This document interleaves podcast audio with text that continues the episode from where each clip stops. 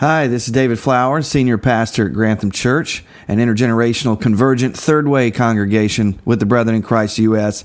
and located in Mechanicsburg, Pennsylvania. I want to thank you for listening to our podcast and for following the sermons that I and many others preach at Grantham. This is a free podcast, and it'll always be that way, but if you'd like to give and help further the work we're doing for the kingdom, we'd greatly appreciate it. If you want to do that, you can do that by going to granthamchurch.org and clicking on the Giving tab. Whether you're a member of our church or you're listening as a Podrishner, it's our greatest desire that you would encounter Jesus and be changed by the good news wherever you are. Anyway, God bless you, and I hope you enjoy the podcast.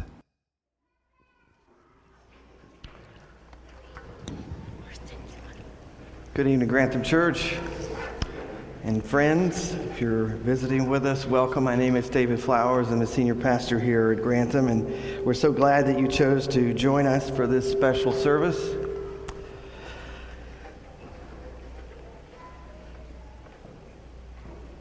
As Christians, you know, we believe that God created everything that we see and can't see.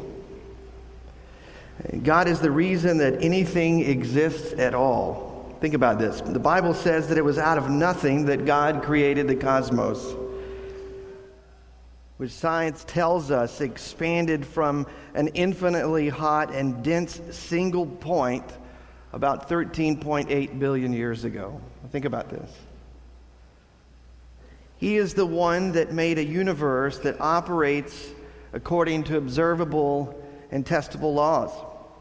God is the divine mind behind the mathematical languages of calculus, physics, astrophysics, all of these things that help us to make sense of the universe empirically. He created subatomic particles like protons, electrons, neutrons that make up the atoms, which along with gravity make possible the very fabric of space and time. He made the stars, pulsars, quasars, black holes, and whatever dark matter and dark energy is, he made that too.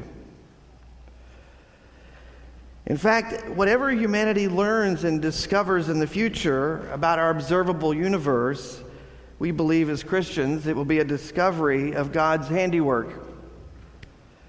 He is the one who made it all. He set life into motion, and he sustains it by his eternal word.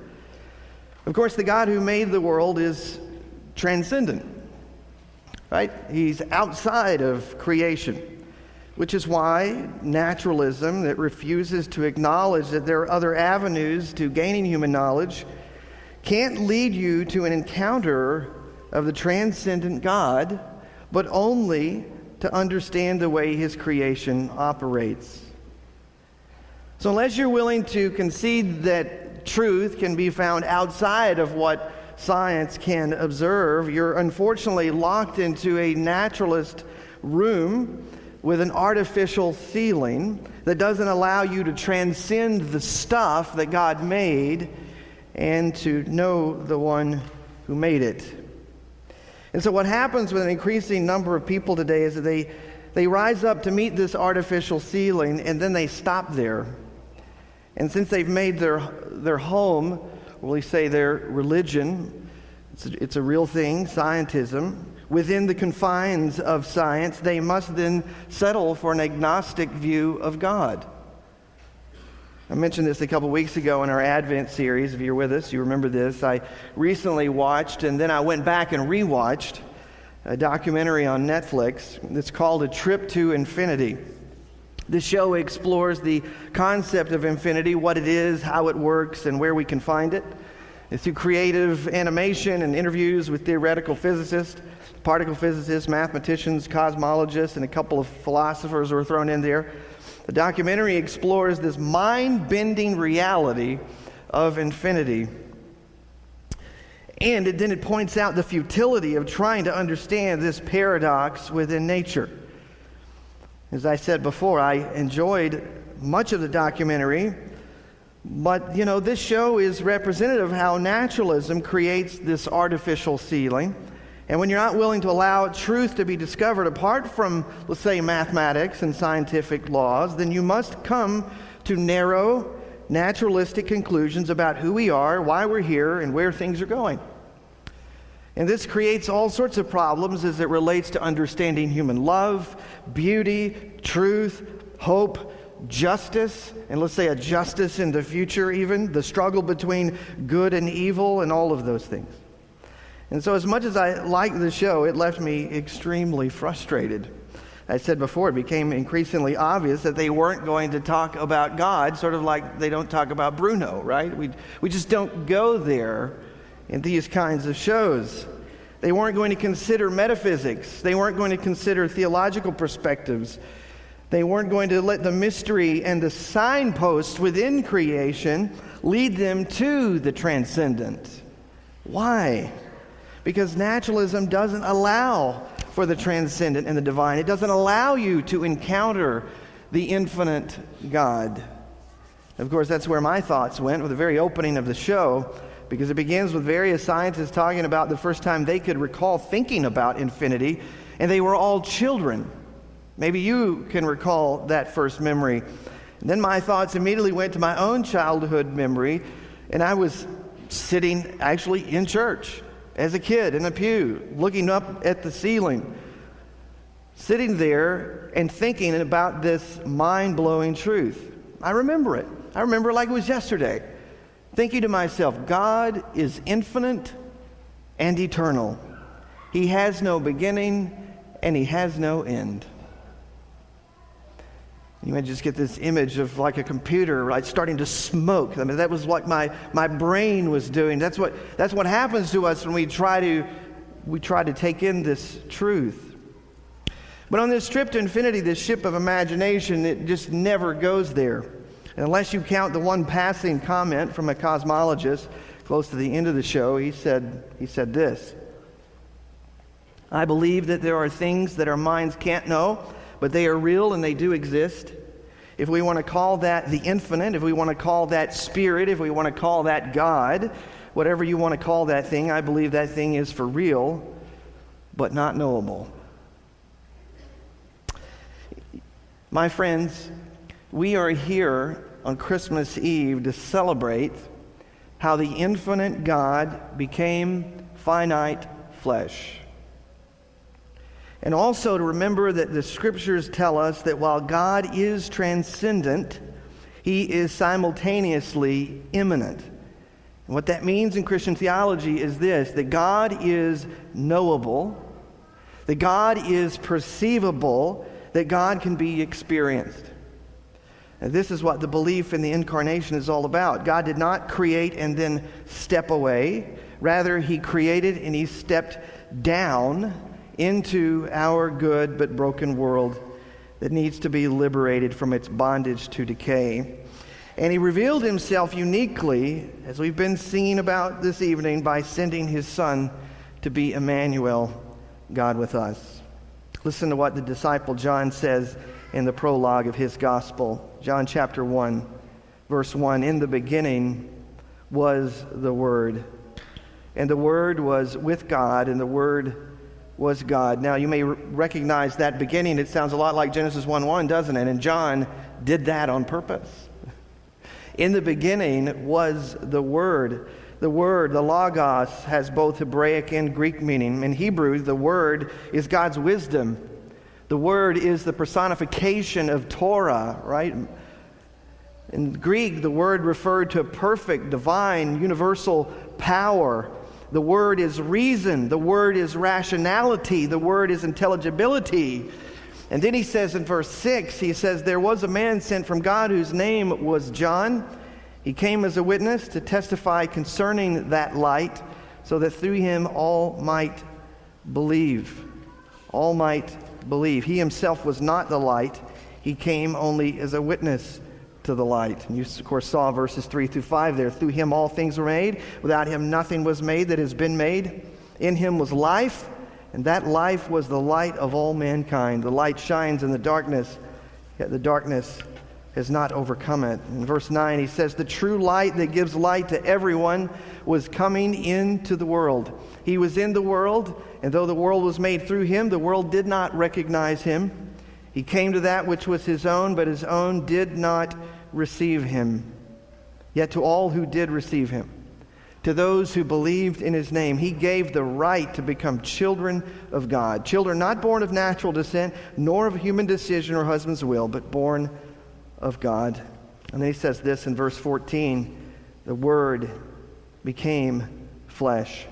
Listen to that, folks. The infinite God became finite flesh. And he made his dwelling among us. The Greek there that John uses takes us back to the Septuagint, which is the Greek translation of the Old Testament. That word for tabernacled, he tabernacled with us. You see, John wants to give us this idea that this tabernacling presence that God had as he roamed around with his people in the wilderness, this God has become human flesh in Jesus to be God with us in our own wilderness. We've seen his glory, the glory of the one and only Son who came from the Father, full of grace and truth. Truth for those lacking knowledge of God. Truth who lack knowledge of God's grace. For those who recognize their own sinfulness, the Lord has come for us.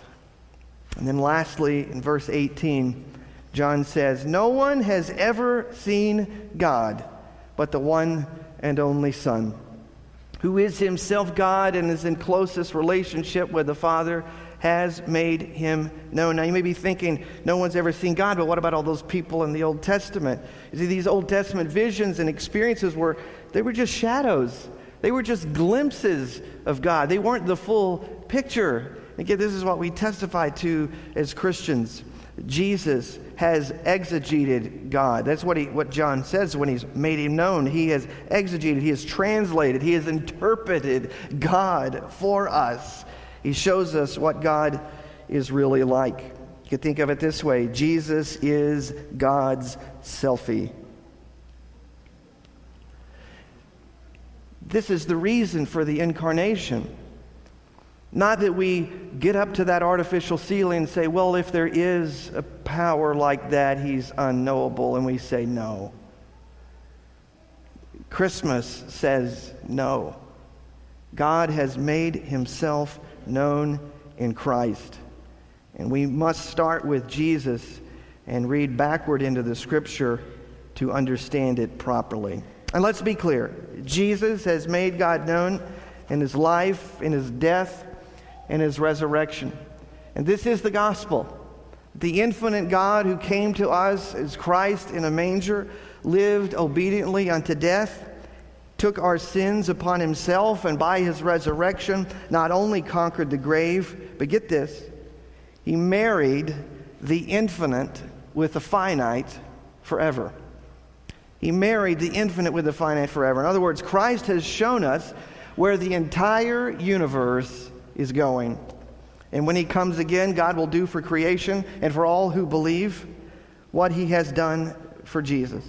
He will make all things new, and then we will forever share in his eternal nature. If you think about that, listen then to these words. All the saints and the sinners in the room tonight, I invite us to hear the good news in these familiar verses in John chapter 3, verse 16 and 17. It says, "For God so loved the world that he gave his one and only Son, that whoever believes in him shall not perish, but have eternal life." This infinite life, this eternal life of God. "For God did not send his Son into the world to condemn the world, but to save the world through him." Brothers and sisters, as we prepare to light our candles in just a moment and then sing joy to the world, this joy that we have in a cosmic King, I encourage you to make this personal tonight. Whoever you are, maybe the disciple who's coasting along in faith, or the one who's struggling tonight to believe, or maybe you're the naturalist, right? You've accepted that worldview and you're hitting up against that artificial ceiling, and you're feeling discontented and maybe dissatisfied with that, if you're honest, wanting more. Then know this. The infinite God has sent his Son for you to know him and his love for you this Christmas. This is the good news. You know, A.W. Tozer once said, "An infinite God can give all of himself to each of his children. He does not distribute himself that each may have a part, but to each one he gives all of himself as fully as if there were no others." This is what God can do. Folks, he came for us. He came for you. The story didn't happen a long time ago in a galaxy far, far away. It happened in real time on planet Earth, in a spiral galaxy which we call the Milky Way. And what happened in that humble, seemingly insignificant, smelly stable almost 2,000 years ago in Bethlehem ensures us that our existence isn't some fluke of nature occurring in a cold, indifferent universe where justice will never be served. It tells us that we're not alone, that we're not forgotten. It says that though we may be small and we may be insignificant, or we think that we are, we actually are not. That's because through Jesus we know that we're loved beyond anything that we could ever imagine or dream. If we can open up our hearts to the Christ this Christmas Eve. That is why we've gathered tonight. That is why we choose to believe in the gospel against the other narratives that have artificial ceilings. We've come here to touch the divine, to transcend the earthly realm, to know the God of the universe. May the Spirit of the infinite God help us to receive the mystery and the wonder of Christmas this evening. Let's pray together. Father,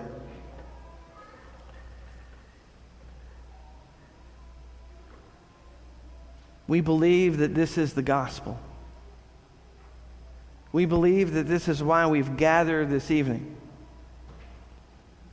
Holy Spirit, will you help us to make it personal right here and right now? May we sense your Spirit at work. May we hear your voice. May we sense your presence. That you love us. You've not come to condemn us. You've come to save us.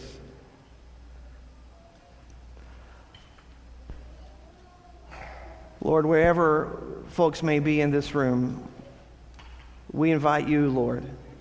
We invite your presence into the situation. Meet us here, Lord. Help us to know the truth and the beauty of this message, which we call the gospel. For it's in Christ's name that we pray, and all God's people said, amen.